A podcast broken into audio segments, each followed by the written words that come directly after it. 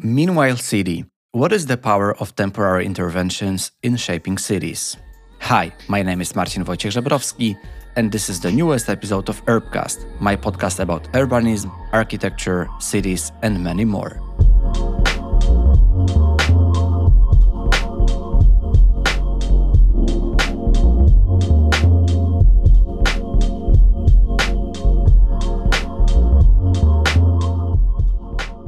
Today, I would love to invite you to the discussion about the temporary use in our cities and in urban planning. Temporary use, short term use, or placemaking can be vital for cities to adapt to change, revitalize spaces, test new ideas, and communicate with the public.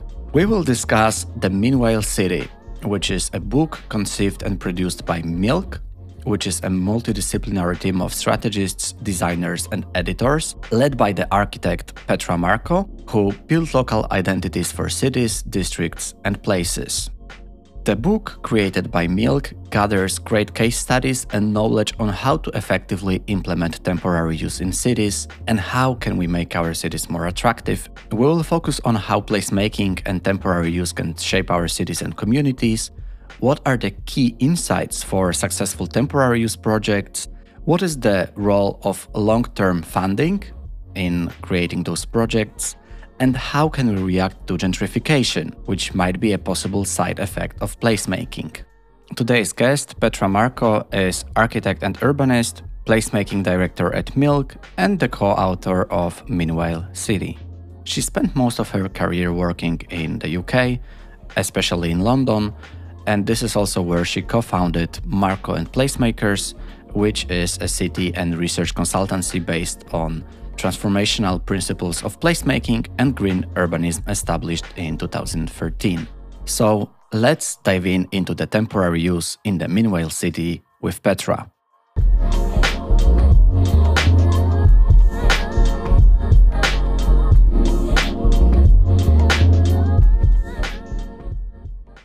I'm happy that you joined Urbcast. Thank you for being here. Hi, Marcin. Thanks for having me. I'm happy that we we had a chance to meet because you've been visiting Copenhagen, not for the first time. And uh, I'm I'm very curious. What did you like in Copenhagen the most? Well, Copenhagen always has some surprises. It's been amazing to see how the city is evolving and transforming. I visited first time, I think, back in 2005, and I was fascinated by all the new architecture, which already by then had sprung up in the various parts around the city. And I particularly enjoy the easiness of the public spaces. And in the summer, when we visited, my son loved the rooftop playground in um, mm. in Nordhavnen. Yes. It's by JAJA Architects, and it's got amazing views as well. And I like the really simple projects which seem simple, but I know how difficult they are to realize, um, such as Israels Plads, which is been a transformation of formerly a really big parking lot and now is this amazing square with sports grounds and with a food hall next, next door to it. So I think there's always something new to discover and I look forward to my next visit. Yes, definitely. I mean, those transformation projects, but also temporary projects that we will talk about today, they are present here in, in Copenhagen. And I was also happy to discover them here because I'm, I'm a big fan of the how you call it, the meanwhile use myself. And uh, also, the background for this conversation is that I've managed to discover your recent book, the publication about the meanwhile use, about the temporary interventions, and how they create our places in different cities, places with stronger identities, and also communities. And before we, we talk about those different case studies and deep dive into the meanwhile use, I would like to ask you about the definition of the placemaking and maybe also your understanding of placemaking. I'm an architect and urban designer by training, and I've spent over 15 years uh, practicing in London and recently moved back to Bratislava, where I'm originally from. And placemaking for me is, is about creating opportunities for people to develop relationship to the place. And whether that's mm. through acupunctural changes in, in public space or whether it's through complete renovation of a square or a street uh, or a city quarter or a neighborhood, it depends case by case. But the essence of it is really to enable for people to have that sense of mental ownership of the streets, the public space. And mm. in that sense, then they also take care of the space or they they don't damage it. They have a positive relationship to it. They feel that it is for them. So placemaking is very much about this relationship and enabling the relationship to happen. So it's it's quite a, a tactical process because it requires people to engage, genuinely engage, and mm. it needs to be authentic. You can't impose it, but you can put certain key elements into the process to help this process along. Did this definition change over time? Over the years because as you've mentioned you've you've been involved with those placemaking projects and also practicing architecture urban design for many many years so if we compare the moment that you were first introduced to, to the placemaking to the meanwhile use did your understanding of that changed I think for me, the ideas around placemaking emerged from being really interested in infrastructure. So, mm-hmm. uh, back when I was still studying, I, I did my architecture degree in, in Vienna. But then I traveled to London to do my diploma project, which was about the London Underground and Tottenham Court Road tube station, which, for those who know London a little bit, is is a very complex interchange, which mm. by now, 2022, also has a crossrail stop. So it's the tube, uh, the new crossrail, but also it's at the end of Oxford Street. There are some really interesting buildings on this junction, some of them that had to be demolished because of the construction of the new crossrail line.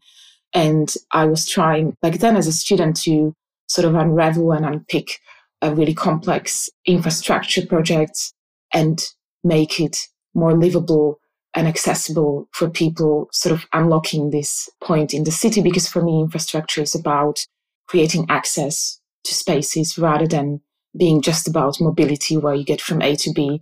It's about mm. uh, actually enabling the city to, to work better for everyone and so I think back when I was studying architecture, I was always gravitating to those in between spaces and always picking the studios and the ateliers at, at school, which enabled me to experiment in between the buildings, if you like. If you mention the infrastructure, at least to me, it sounds like a hardscape, like a hard element.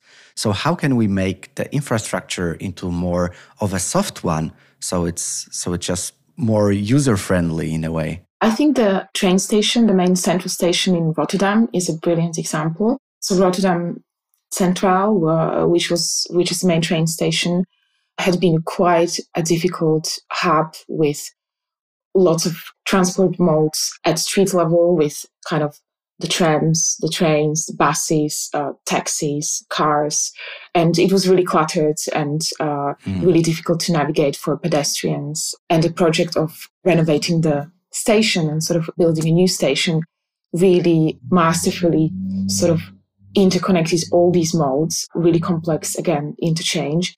Lots of it is underground. And, and then as part of the process of that project, which was commissioned by the city of Rotterdam, which is an important point because, because infrastructure projects in the city are supposed to generate a public benefit. So I think it's really important that local authorities sort of lead in terms of uh, commissioning them. Mm. Of course, there were different partners, so it was public-private partnership, but the city of Rotterdam, I think, was crucial in, in that process. And instead of just getting a new station, they really wanted, as part of the brief, to create this civic space. So the architects had actually managed to completely declutter the space in front of the station and then created this civic plaza, this new gateway to the city. Quite a few articles or, or research points that the transformation of Central Station in Rotterdam, along with a few other critical projects in the city, had really pushed Rotterdam up in terms of the competitiveness of the city. Mm. In the Netherlands, cities are very near each other and, and they really compete for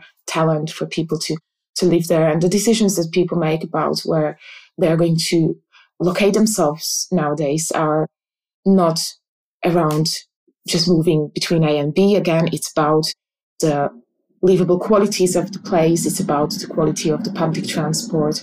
It's about the quality of the public spaces and amenities mm. and parks and and all of those things. So I think the Rotterdam Central Station is a beautiful example how you can actually use an infrastructure project to create a civic project, which is a new gateway into the city.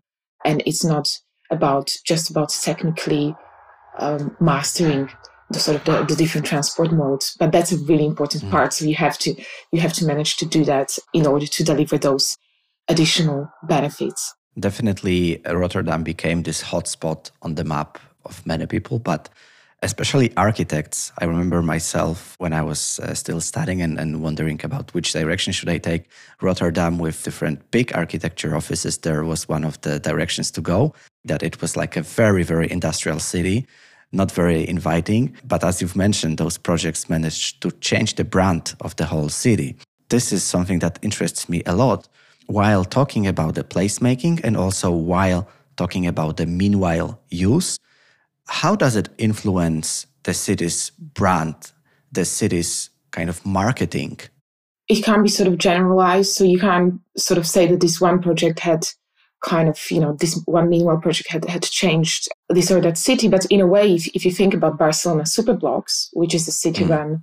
initiative about pedestrianizing junctions and over time relinking those pedestrianized spaces with increased greenery and better pedestrian connectivity over time. The Superblocks initiative has the effect of cooling the climate, which is in- incredibly important uh, because of climate emergency and cities getting hotter, especially cities that are already very hot, like Barcelona, many months mm. of the year. And you could say that Barcelona had become, you know, is known for Sagrada Familia, but it is also known yeah. for having the Superblocks initiative, which inspires many other cities. So in Vienna, for instance, where we also had looked at uh, a city program called Grätzloase, which is giving residents financial support and organizational support to realize projects on their street in the public space. In one of the city districts, the residents sort of had come up with the initiative to realize so-called Supergrätzl, and this is inspired mm. by Barcelona Superblocks. So you can see how these initiatives, um, I mean, equally we could look at the 15 minute city and the phenomenon of, of this term, which which sort of emerged through the initiative of the mayor of Paris, who wants to realize the 15 minute city there. And it is uh, an idea developed by Carlos Moreno and sort of drawing on the principles of Jane Jacobs back in the 60s in New York City. So mm. it's not a new idea, but it is really being championed and pioneered uh, in Paris. And many other cities, we hear talking about the 15 minute city, especially off the back of the pandemic, which had made cities really reflect on how they deliver services and amenities for, for their citizens, how they make cities more livable because urbanization will continue and more people will continue to move into cities, even though during the pandemic, some cities were very badly affected by COVID and overcrowding, if you like, and, and sort of the competition for, for resources and amenities. So I think these moments of crisis are always moments to reflect on how can we do things differently and the idea of meanwhile city and temporary interventions is something that you can test and experiment with relatively quickly and it has the potential to change the course of the city's development and change behavior of people, sort of uh, incentivize behaviors that are more, you know, more in tune with the planet and with the way that we want to kind of be in balance with our surroundings.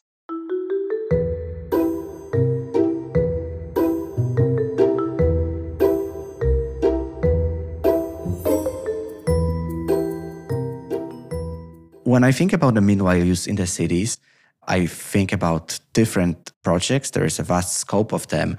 Some of them might cost 1,000 euro, but some of them, I guess, they might cost a couple of hundred thousand euros. How can we differ them?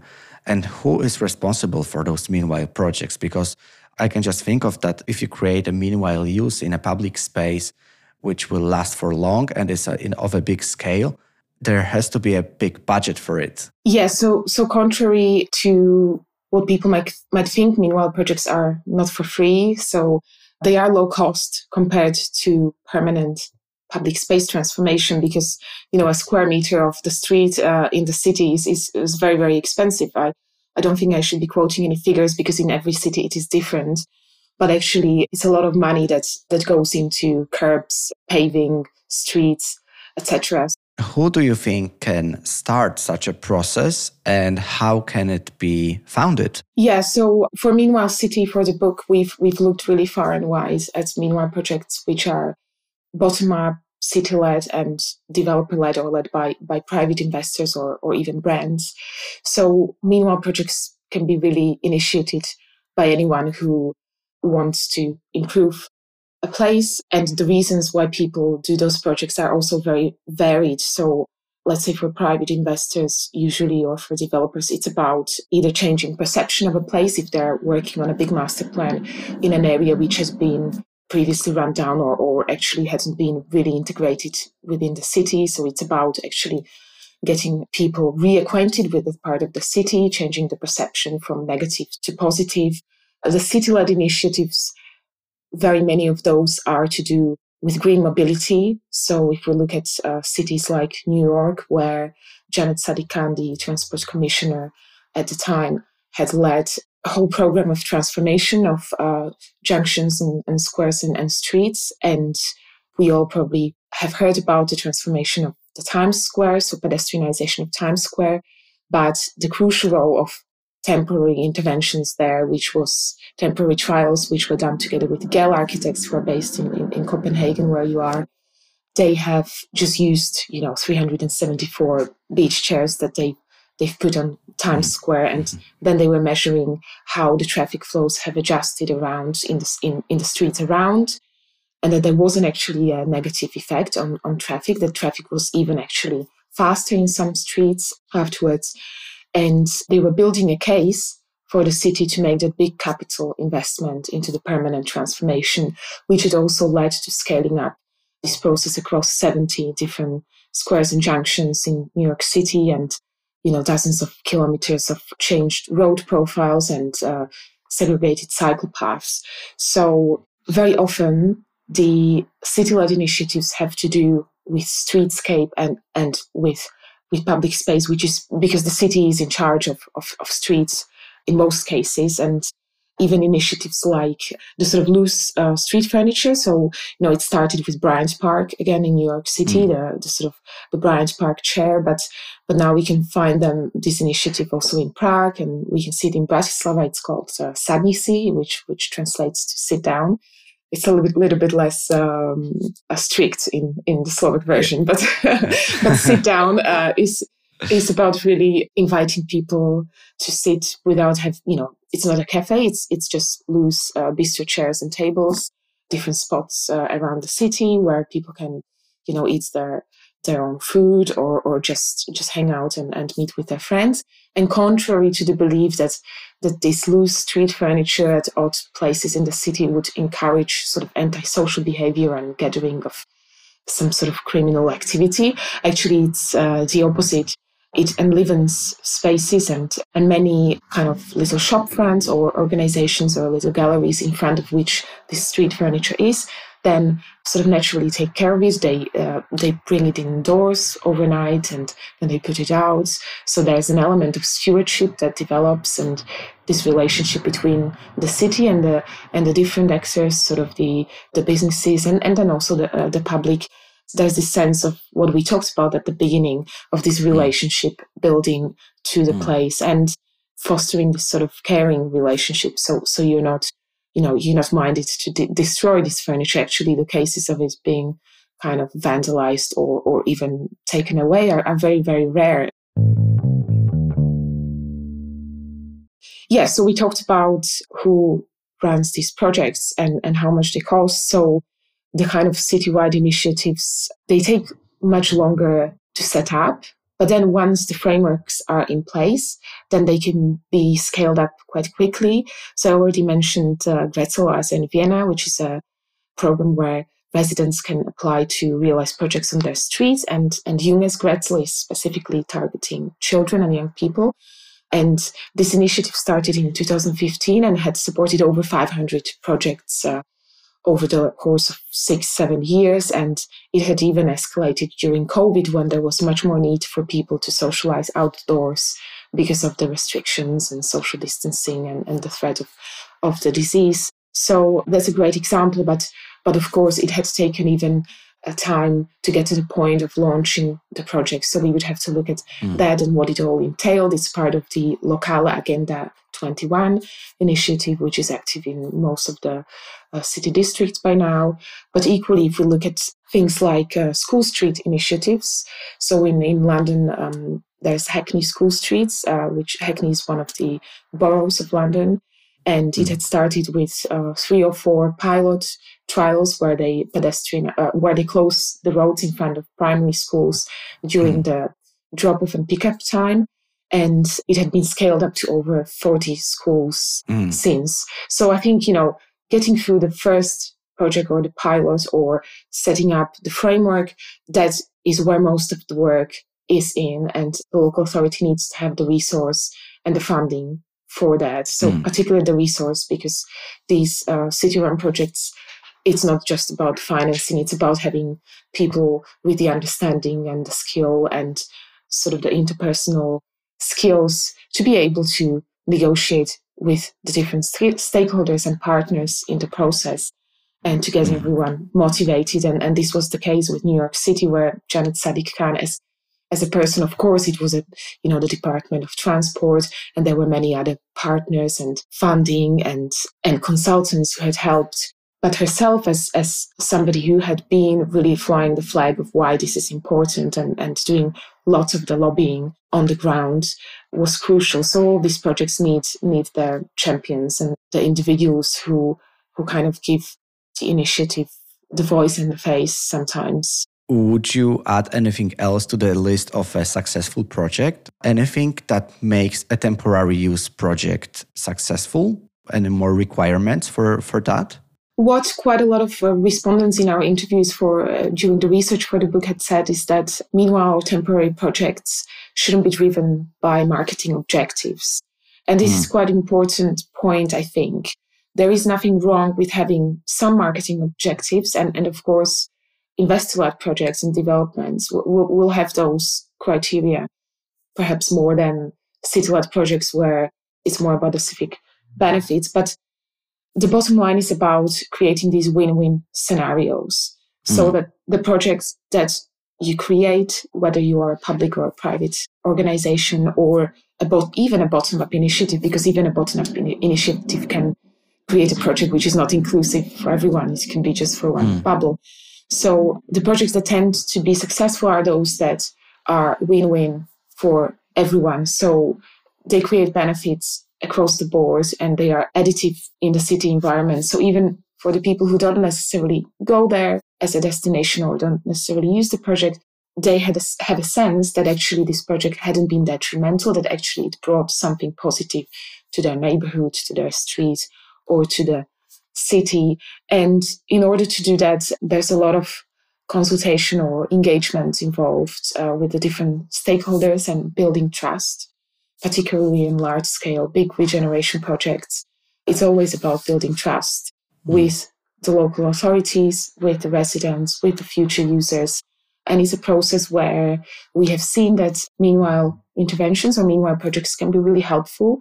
So instead of having a consultation process where you are presenting an idea and you're asking people whether they like it or not, which tends to be the kind of traditional consultation mm. Process, or you are presenting a number of options and people are like, you know, A, B, C, or D. And in fact, some people feel like, well, there, there isn't an option for me that I feel reflects my needs. We have seen that sometimes these meanwhile projects are actually making things in a participatory way. Not all meanwhile projects are participatory, but some of them can be, and some of them can be used as engagement tool or consultation tool. They have a lot more potential to kind of really get to the core of what people need and, and creating a space where those conversations are much more authentic and natural and either through the process of, of making or engaging people into an activity rather than engaging them into commenting about, you know, whether they like something or not. A good example perhaps is the Ebury Edge project that Jan Kattein Architects had done for Westminster Council. It's um it's a regeneration of a council estate where the buildings were in bad disrepair and the council had failed to uh, sort of get people on board with the fact that the buildings actually have to be demolished and and uh, there's a new project that needs to happen because they they weren't weren't able to salvage the, the building stock anymore. And of course, that's a really painful conversation to have with residents, even though their homes weren't fit for purpose anymore.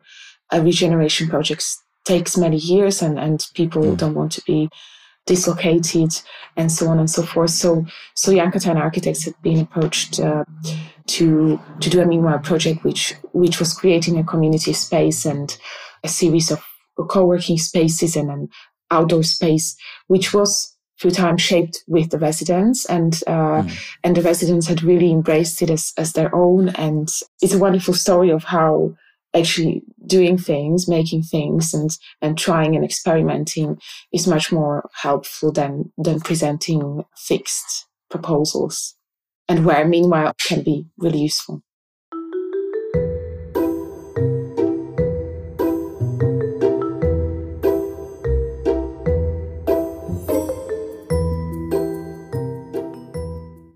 once this regeneration project is done or once this meanwhile temporary use is introduced to a space, it often happens that it becomes very attractive. So there are more and more people coming and it becomes popular. There are new pop ups, new cafes, and new restaurants, maybe. And it might lead to a process called the gentrification, where the, the prices just rise up and some of the people that lived in such a space they are pushed out because of the of the rising rents. And in general it's more expensive to live in a certain place. So is a gentrification something that we should avoid or or not necessarily? Because in a way it also improves the city and it raises its attractiveness. Yes. I mean gentrification is always sort of the the elephant in the room. And of mm. course by making places more attractive, there is a danger that they become unaffordable to some people and, and some people who had been located in that, that area before, perhaps. It's a really difficult question to answer in a simple mm. way. And, yeah. and I would say it is again case by case, but the awareness about, let's say, the dangers of sort of displacing people from a location needs to be on the mind of those commissioning the projects or, or doing the regeneration processes and, and again, the public sector, local authorities, cities, by having very clear conditions for mm. private sector coming in to finance and, and deliver those projects and deliver those regeneration benefits for them. I mean, different countries have different different processes in, in place how to safeguard what is called so-called social value and I'm much more familiar with with the UK regulations and planning process, so I can speak to that. But but there are different mechanisms in the planning process called Community Infrastructure Levy and Section 106, which demand and give very clear criteria for uh, social value and investment into infrastructure and amenities for big regeneration projects. And sometimes the private sector can sort of whittle out of it by making a financial contribution, mm. which in itself is not bad that there's a financial contribution for those services and amenities that the local authority can then realize for, for the residents. But in, in better cases, it is that actually that the social value is delivered through the project. And I could mention King's Cross, which is a big regeneration project in, in North London, where, as part of the social value obligations, for instance, there was a Meanwhile project, um, a construction skills center, which was mm. and is still on, on the site of, of the King's Cross master plan, which had been in construction for the master plan had been in construction for some 20 years and it will be completed over the next two to three years. Mm. And the Construction Skills Center is a training center uh, in partnership with the local authority, funded by the, the, the, developer, which is training people into the construction center, as, as, as the mm. name of it says. And that has been, according to the local authority, the most successful, meanwhile, use really on site. And then also the Skip Garden, which is a community garden that had started in a couple of skips quite early in the process of constructing the master plan and then had been able to move around to different locations on site and it had grown in its scope and it had engaged a huge amount of people from from school children to students and local residents they have actually agreed a 999 year lease for mm for a permanent location at King's Cross this year with Argent, uh, who is the developer. So that's a beautiful example where you can see that um, a meanwhile use, which had started very small, in order to kind of try and experiment whether this relationship, you know, with the developer and global generation, who is the charity managing the garden, you know, they needed to also build the trust um, between each other to grow in scope of this project. And then as it grew and moved around the site, and, and it had been a, a huge success, it had gotten to the point where it had become really part of the story of, of King's Cross and, mm. and now effectively a parcel of land within the site is being given over to mm. what is now called the Story Garden permanently. So I think it's really difficult coming back to your point about gentrification because in cities where there is a global pressure, cities like New York, London, you know, really, really global cities. And, and this is, yeah. you know, all cities are becoming to a degree global cities, even the smaller cities. I mean, you mentioned a small town in Poland, which with the 15 minute phenomenon also is becoming a city which, which kind of touches on, on the global agendas. I think it's really, really difficult to to navigate the phenomenon of, of gentrification. And, mm. and the word gentrification, generally speaking, has negative connotations. But you also mm. pointed out there is also a, positive effect of actually making spaces more attractive, more safe and, and, and beautiful yeah. and so on. It is a really fine line to thread. Also, when it comes to ownership of public space, you know, is it public or is it semi public or is it semi private or is it private? All of these layers come into it. And, you know, what are the restrictions at the end of the day if the space isn't genuinely public? Anna Minton has written uh, a brilliant book about this called Ground Control, where she talks about the whole phenomenon of the emergence of business improvement districts and, and the kind of private management of public space and where can this escalate to when things are unbalanced. So I think it's always mm. about trying to find it balanced. Yeah, definitely. I mean, the, gentrification is already a, a, very complicated topic, and there have been so many books about it, uh, so many articles. You can argue, right, uh, whether it's good or bad, and I think it depends mostly on the on the perspective. Because if you are a developer or uh, or even someone living around such an area, you would like this to be even more popular, more attractive, and, and more expensive because then this is also where you get your income. But if you are a citizen that unfortunately has to move out because of this, this rise of the prices, it is completely different story. So maybe just to close off our discussion, uh, let's come back to the book, to the publication, to the Meanwhile City.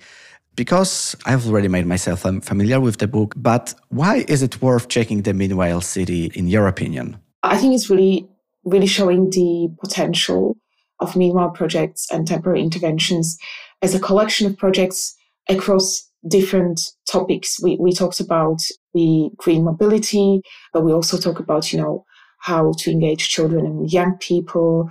We also look at how retail is changing, sort of community spaces or sort of creating more social spaces in the city. So Meanwhile City book is, is a collection of, of case studies and it shows the breadth of how powerful meanwhile projects can be in long-term transformation and in creating long-term value.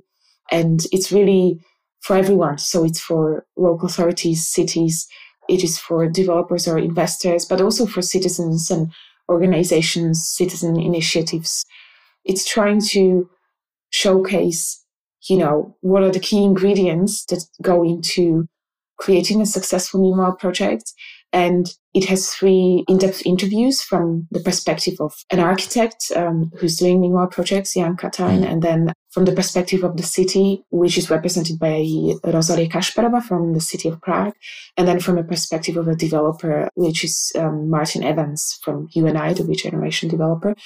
And, and they go really in depth into the sort of nitty gritty issues about how do you embrace meanwhile projects as part of the phase zero, if you like, of, of transformation in the city rather than uh, being an add on. So it's a, mm. the book is about how these projects are an integral part of city making, and they always had been. In a way, the phenomenon of meanwhile had been fueled by different moments of crisis back in 2008 mm. the financial crisis but even earlier you know in the 70s and, and in the 50s i mean all of these moments of crisis and now climate emergency the covid pandemic and there will be other pandemics we're sure to, to follow so it's showing how those moments can be moments of, of opportunity and to think about mm. uh, how to transform cities. And we hope that it provides a lot of inspiration. It doesn't encompass all the answers, of course, yeah. but it is a starting point and, and an inspiration for cities or organizations uh, or people who had thought about doing these projects, but they hadn't really quite gotten to how. And hopefully it gives them some tools to start on, on this journey and, and see the benefits that these projects mm. Generate. So that would be the, the biggest uh, takeaway because you also write it in the in the book. So you've read this guide and what now? And you suggest starting to look at the unused places as opportunities. Absolutely. Hopefully you will find it inspiring and uh, thanks for having me on the podcast, Marcin. I really enjoyed the conversation.